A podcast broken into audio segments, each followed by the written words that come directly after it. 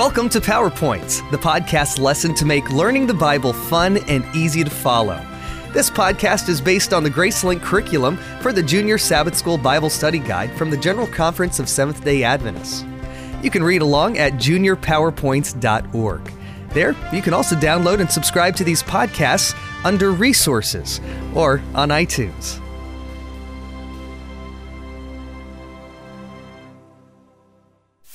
Lesson 1 Simon's Unexpected Cross. Have you ever been persuaded to do something that you think will be awful, and then afterward you were really glad that you did it? That was just the situation Simon found himself in. With a look of surprise and shock, Barabbas makes his way through the crowds. He has been released.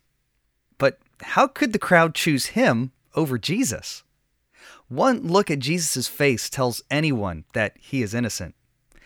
Jesus is exhausted. It has been more than 12 hours since he ate the Passover supper with his disciples. From his arrest in Gethsemane to this, his last trial, no one has given him anything to drink. Twice, he has been beaten with a leather whip, the pieces of bone and metal tearing into his flesh. Each time, enough lashes struck Jesus' body to injure him, not kill him. He would live long enough to be nailed to a cross. Crucify him! the crowd roars.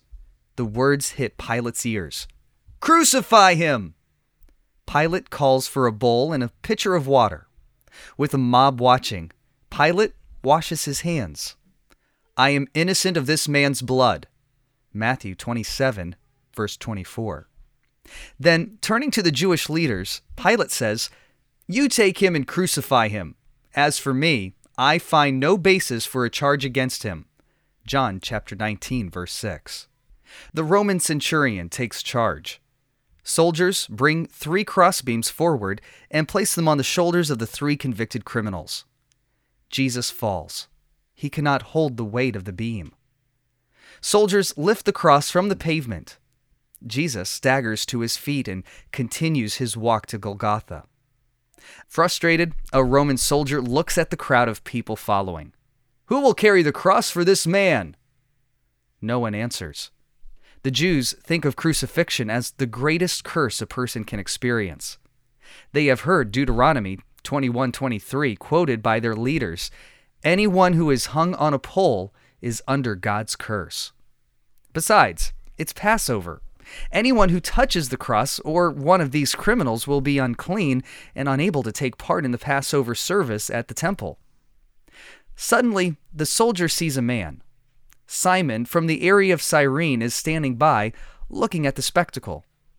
Coming to Jerusalem for the Passover, Simon expected to see large crowds. He didn't expect to witness a crucifixion. He sees Jesus and remembers hearing about him. His two sons, Alexander and Rufus, are believers. Simon has listened to them talk of this young Galilean. He knows they believe him to be the Messiah. Simon's face shows his shock at seeing Jesus' condition. He can't hide his compassion for this suffering man. The soldier's strong hands grab Simon. Here, he says, shoving Simon forward.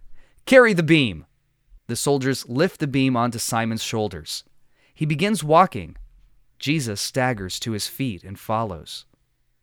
Simon unloads his burden at Golgotha and moves back to the crowd. He stays to watch. He sees Jesus pulled onto the rough boards. Father, forgive them, for they do not know what they are doing, Jesus cries. Luke chapter 23, verse 34. Is this man the Son of God? Simon wonders. He stays until the last cry of Jesus splits the air. It is finished. John chapter 19, verse 30. With the others on the hillside, Simon falls to the ground when the earthquake rumbles across the surface like a water wave. Then Nicodemus and Joseph come to remove Jesus' body from the cross. Simon is ceremonially unclean now. He can't take part in Passover at the temple. Carrying Jesus' cross will keep him from taking part in any religious services.